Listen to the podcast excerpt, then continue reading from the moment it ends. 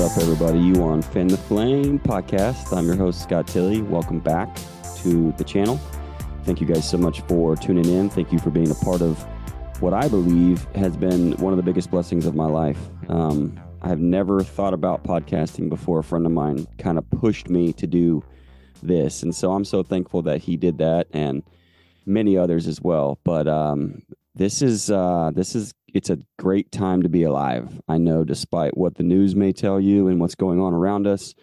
You know, I did an episode last week, um, and it was called "What's Going On," and I talked about what's happening in Israel and the Middle East and with Hamas and um, all the craziness that's happening in the political realm, and um, just just it seems like if if we're not real careful on where our focus is pulled, we can um, we can believe that the chaos is bigger than the comfort of our Savior. And it's my desire and my wish, as always, with this podcast, to be able to fan into flame the gifts that were given to you on the ordination of your ministry existence. And again, whether you know it or not, or whether you believe it or not, if uh, you are uh, a follower of Christ, you have a ministry, you have a purpose, um, you have provision from the Lord to get you where He has called you to be, and you have a ministry within that. And so I think that we need to start looking at life through that lens, especially now.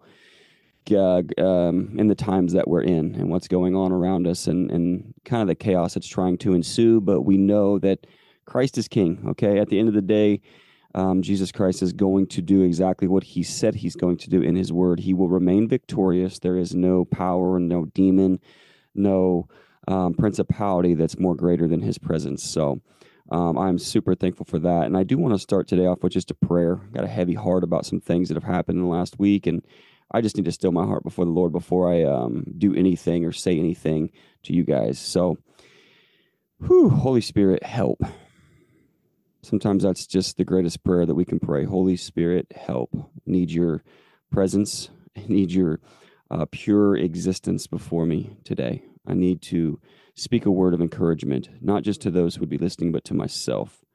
I need encouragement, Lord. I need your word. I need your spoken word over me. Same word that I was in this morning as I spent time with you, um, just doing housework. And as I was listening to your word and listening to how it saturates our soul and how it blankets our heart in a place of refuge where we just can't get anywhere else. We can go look for guidance somewhere through other people, through other things, but your guidance, your truth, your presence, your perfection is really truly all that we need, and we need to start there. And so I'm thankful for that, God. And I ask that anyone who on this who would be listening on this podcast uh, that's, that's dealing with a heavy heart this morning, that you would just release your peace to them, your peace that surpasses all understanding. I know in John 14, 27 that it says, um, your perfect peace you give to us, not as the world gives to us, but as you give to us. Let our hearts not be troubled and do not be afraid. And so we stand in that today. No matter what the circumstance is, no matter what the situation is, we stand in that truth that your peace will provide all of our needs. And so we stand in that and we thank you. In Jesus' name, amen. Uh, sometimes the guys, I'm telling you, that's just the simplest prayer. I used to stand before um, a multitude of people to preach the gospel to them, and I would stand up there before I started and I would say, Holy Spirit, help. And He does. He is still helping. And whether I'm preaching, whether I'm parenting, whether I'm um, working, um, whatever the case may be, all I got to do sometimes is just reach out to Him and say, Holy Spirit, help. And He absolutely is ready to do that and not just this uh, warm, fuzzy, comfy feeling, but the fact that Jesus Christ Himself sends warring angels on our behalf still um, absolutely fascinates me. Um, and you know, one of these episodes, I'm going to talk about angels, um, and not to glorify them, but to glorify the Creator who who made them. And when you look at God's creation, sometimes it's it's Romans talks about this like it's it's easy to worship the creation rather than the Creator and so we have to be very careful on how uh, how we navigate purpose in um, talking about these things and being um, adequately um, adequately equipped to um, to speak on them. And the equipping comes from God. Okay, it's not yes, studying helps, but um, there's no better teacher than the Holy Spirit, and that's how I've relied on my entire ministry and my entire life. And have I failed two thousand times over? Yes, probably from yesterday, but I believe that I'm standing in God's grace. I believe that those who are in Christ Jesus, washed in his blood, repented of their sins, are standing in God's grace. And so he has this special ability to give us grace while we grow in Him. And so I'm so thankful for that. And I don't know why I felt led to start with that. I think it's because it's one of the things that I, well, the main thing I wanted to talk about today is, um, uh, I don't know how to, how to become in such a place with God where you're, working from victory, not for victory. Um, I think would probably be the best way to to note that. And um, Jesus Christ is our victor. Okay, He is the victorious one, and in Him we have all victory. We have all um, all good things, all authority. You know, Jesus said, "All authority on heaven and earth has been given to me," and He and He kind of institutes this authority to His disciples, and then to the disciples that would become after Him. And so we get to be a part of this blanketed uh, prophetic word that Jesus spoke over not just the the disciples, but the entire world who would come to the knowledge of who He is. That we get to walk into this place of not perfection because we we're walking in human flesh, but His His perfected Spirit is within us, and so we always have the opportunity to speak the right things, to say the right things, and to do the right things. And um, man, this has just been a challenging week for me, and um, just uh, just a lot of perfection that's been missed. And I think that in our minds, if that's the goal, if perfection is the goal, and that's all we see, and we don't look at the journey, and we don't look at the voyage, and we don't look at those who who God has brought up with us, then we sometimes can get um, into a place of great despair. And so we need to realize that we're working from a place of victory. Okay, um, Jesus Christ is the risen King. He um, he is the risen Savior. He is the victorious one. Um, he is our hero. He is um, he is the hero of the story. He's the hero of my life, not Scott Tilley, not a bunch of works that Scott Tilley has done or hasn't done, uh, or not not the faults and shortcomings that Scott Tilley has um, allowed in his life. Those are not the heroes of my story. Jesus Christ is, and I think that we as believers need to get that understanding and that we we we fight from this place of victory. We don't fight for victory. And this is never made more clear to me than in, in 2 Corinthians chapter 3, in which I want to talk about two specific verses today. You can write these down um, because this is for the person who's striving for excellence out of a place of uh, self promotion or, or um, what's the word I'm looking for? Self evaluation. Maybe you're looking at your life and you're not where you think think you should be, and you're disgusted in yourself, and so you just try harder. You just grit your teeth and you try harder, and because that's what the world tells you to do, right? if you can't get it, just try harder, grit your teeth, come back, try again. I don't disagree with some of those statements, but I do disagree if they're from a place of my own personal um, agenda and my own personal um, ways and will rather than trading those things for the will of God. And so, um, yeah, the law. Paul talks about the law in Second Corinthians three, and I want I want to note this before I talk about the next verse, and we'll get to that in a moment. But I want you to know that this is a place where all of us have been. We're trying to work for God's approval when through Christ Jesus, we already have God's approval. And so what we do is we we surround ourselves with people that are like-minded and striving for some of the same things. Just like the Israelites, we're trying to gain salvation and gain God's approval, gain his attention through doing a bunch of things. 613 laws, 10 command, you know, stacked on top of 10 commandments and they were trying to do, and Ten Commandments are still very valuable for today, by the way. I, I do not discard those. Um, Jesus said that I become the law. So he he fulfilled the law, right? He fulfilled the entire law. So we don't discard any of these things that we're talking about. They were set up for a certain time and place, and I do believe the Ten Commandments are absolutely still available, still um, profound for today, and still needed for today. So let me start by saying that. What Paul's talking about, like them regressing. Like they've been they they've tasted and they've seen how good God is through this grace that was only obtained by faith in Christ. And they're trying to revolt or excuse me not revolt that's probably not the best word. They're they're trying to um to regress and go backwards to getting a, a work-based relationship with the, with the Lord. And when we do this because we've all done it we never feel like we can measure up. We can't do enough. We can't be enough. We can't get enough. We can't obtain enough. We can't be smart enough. We can't be wisdom minded enough.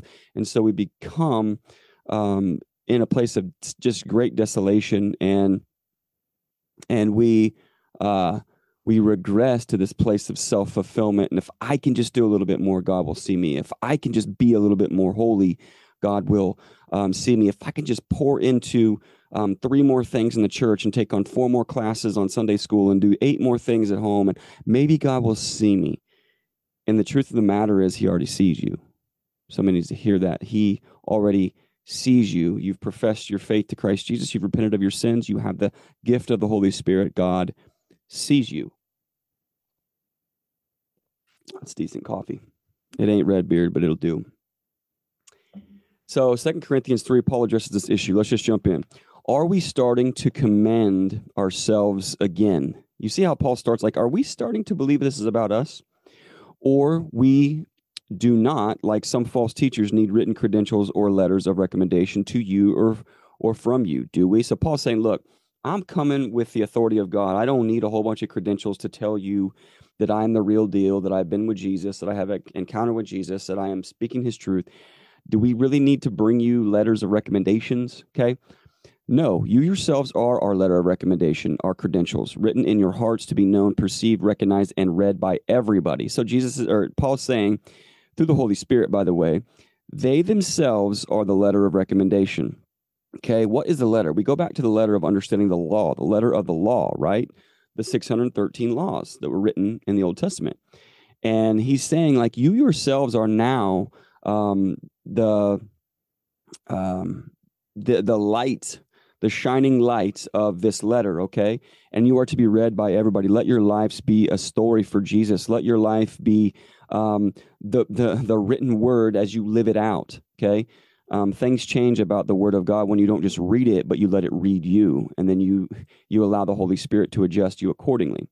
So you show and make obvious that you are a letter from Christ delivered by us, not written with ink, but with the Holy Spirit of the living God, not on tablets of stone, come on, somebody, but on tablets of the human heart.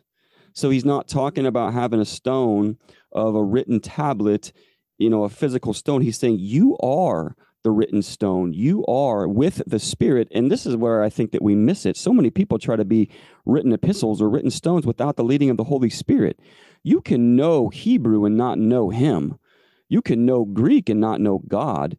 You can know the hymns and not know Him. Come on, somebody.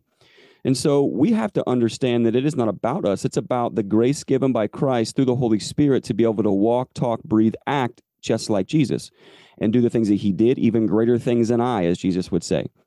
And so it's tablets written on our human hearts. The word of God is instilled in our heart and it pours out of us because out of the heart, right, is the wellspring of life. And so when we take in the word of God, just life comes out. Just life should speak out.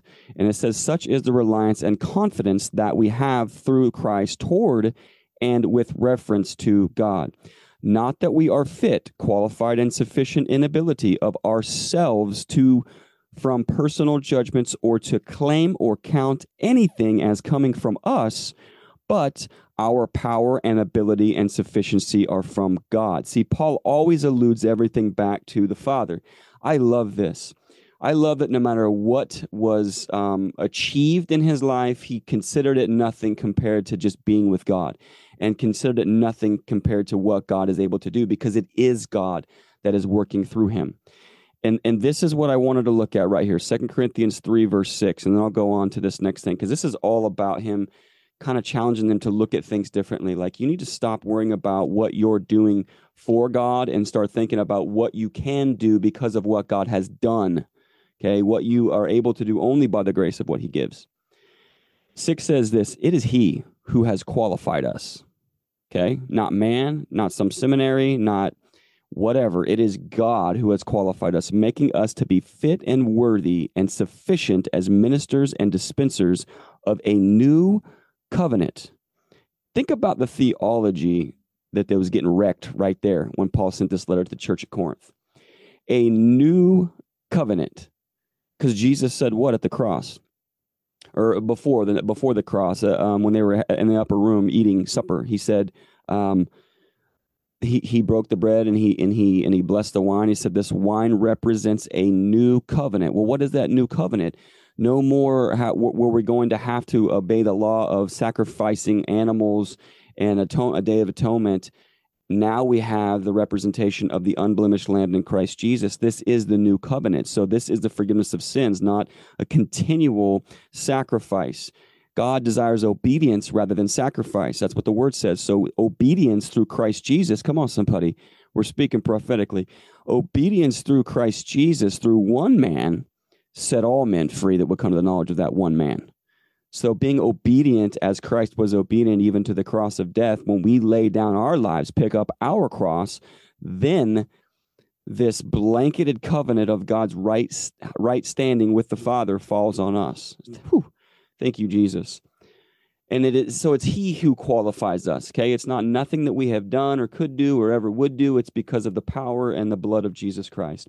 And it says that this new covenant of salvation through Christ, not ministers of the letter, the letter's of law, of legally written code, but of the spirit for the code of the law kills. Look at what he says here. For the spirit, he says, but of the spirit. So we're not bound to this letter, we're bound to the spirit of God. Come on. For the code of the law kills. He's talking about he's talking about the law of the Old Testament. The law kills, but the Holy Spirit makes us alive. Come on, somebody. The law, if I try to follow a list of rules and getting Jesus' attention and getting the attention from heaven, I'm going to live in a life of death. It says it right there. The letter kills. The letter literally killed. Nobody could obtain this. Nobody could abide by these 613 laws. Not a single person could do that. Okay? So we have this immaculate savior, that shows up on scene. He fulfills the entire law and says, Look, you can't do that. I'm paraphrasing. You cannot fulfill that law. I have fulfilled that law. I have become the law. I have fulfilled it. Follow me. And, and that in of itself is you fulfilling the law. Come on. All we have to do is submit ourselves to Christ, repent of our sins, follow the risen Savior, and we're square with God. That sounds like a pretty fair deal instead of going and sacrificing uh, unblemished animals once a year, cutting the throats, sprinkling them on the altar, burning the fats. You know, man, I'm just so thankful for the grace of God that we don't have to do that. Thank you, Jesus, that we don't live in that covenant anymore. We live in the new covenant of your grace. And so, this kind of alludes to what I want to say next. And so, understanding that we do not get God's attention by doing a bunch of things, I think somebody needs to hear that. I didn't go anywhere. I'm just sipping on my coffee. Some of us have up, obtained a relationship with God simply by doing a bunch of things. And we've been taught that by so many different people. And this is. A, I don't. I, w- I want to tread on my words lightly, but I want to get my point across. It, a a works based religion is a demonic religion. If you're working for your salvation, then it's on you, not Jesus. And that's what the enemy wants you to do. He wants you to feel like you have to work for your salvation, when in reality, Christ Jesus already paid for it. Now, from that paying forth of of our salvation, we must work out our salvation with fear and trembling, which means to to honor God, to to be obedient to God, to be in, in reverence of God, to follow Him wholeheartedly, put Him above everything, um, everything, our kids, our spouse, our job, everything. He has to be number one, and so that's what it looks like to work out your salvation with fear and trembling. Not that He's waiting around the corner to bash you in the face with His word, with a Bible or a bat across the head. Not that kind of fear, but a fear and trembling of awestruck wonder like look at as we read the old testament look at what he did. Look how he obliterated uh, israel's enemies which he's going to do again by the way. Hamas your days are numbered. Um, i said what i said. Um, so he like looking at these stories of how powerful how mighty how how amazing he is okay as as jesus um, and and what he's able to do. I was thinking about the other day um, how he was in the garden of gethsemane and the night before his crucifixion, the Roman soldiers show up with Judas to arrest him, and and you know the kiss of death was upon him from Judas, and and they're they're kind of starting to mocking already, and and and Jesus says to him like, "Hey, couldn't I call on my Father to send me legions of angels?" Basically, I could just snap my fingers and say, "Hey, Dad." Send legions of angels, and he would literally destroy the entire earth you know, and I would be the only one left standing, you know. But obviously, we know that he had a will to do from the Father, and he fulfilled that will. Holy Spirit, um, thank you for just being here, Holy Spirit. Thank you for that revelation. Like he fulfilled the will of the Father by holding back, you know, the hounds of heaven, so to speak. Like that's what it looks like to be meek. When you have all power and all authority to be able to obliterate whatever's right in front of you, but you hold back in hopes that even these Roman soldiers and Judas probably, well, we know his fate, so that might be a little bit different. There's different theology debates on that. But even believing that some of these Roman soldiers might come to faith through what they're witnessing him about to go through. And so it's just good stuff, man. And and I love how the the Bible speaks to us, but I want to speak to this law and how it kills for a moment you know uh, continued for just a moment like we can we can absolutely believe that we're doing god's will by doing a bunch of things for god and not li- not living out of the presence of god. And so doing things for the kingdom is not a bad thing by the way. Like you have to be able to like faith without works is dead okay? I can say i'm a believer in christ but if i never do anything you know like with him um, I think need to start that, that it's not for him, so to speak, as it is with him. Yeah, you can do some things for God, and we should be doing some for things for God, but we need to be doing things with God. And so when we when we move out of that um, presence and out of that power, things just naturally start to align with the kingdom of heaven. And you know, um, going back to a mindset of living by the letter, living by a whole bunch of list of rules that nobody can abide by um, it's just it puts us in a place of, of great death and in our spirit and, and in great you know desolation. And so i want you to see this from from this perspective.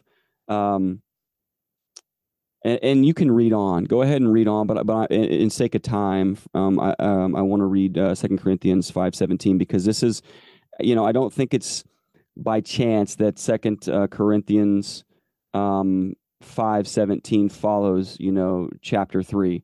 Um, and some of you know this is like one of my favorite scriptures, and I talk about it a lot. I preached on it multiple times. Um, but I want people to realize that what the power that is instilled in you by the resurrection of Christ Jesus and by his graceful presence and, and spirit that is instituted into the believer once we have uh, become followers of him. So it says this in 17 of Second Corinthians chapter 5. This is the Amplified Classic version, by the way. Therefore, if anyone is engrafted in Christ, the Messiah, he is a new creation, a new creature altogether. The old, previous moral and spiritual condition has passed away. Behold, the fresh and new has come. There's an exclamation mark on the end of that. Anytime you see behold in the Bible, you better behold and listen to what is the word being spoken. Listen, if you're in Christ Jesus, He has engrafted to you a brand new creation. You are no longer tied to the old you.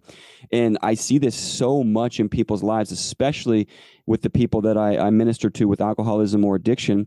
They just cannot believe that that old man has died or that old woman has died. They have so much guilt, so much regret by what the, by by what the demonic um, spirit of of addiction and alcoholism has done to their life and has destroyed. They just don't think that they um, that they are worthy of receiving new life and new creative measures. And so what they do is they regress. They they get really on fire.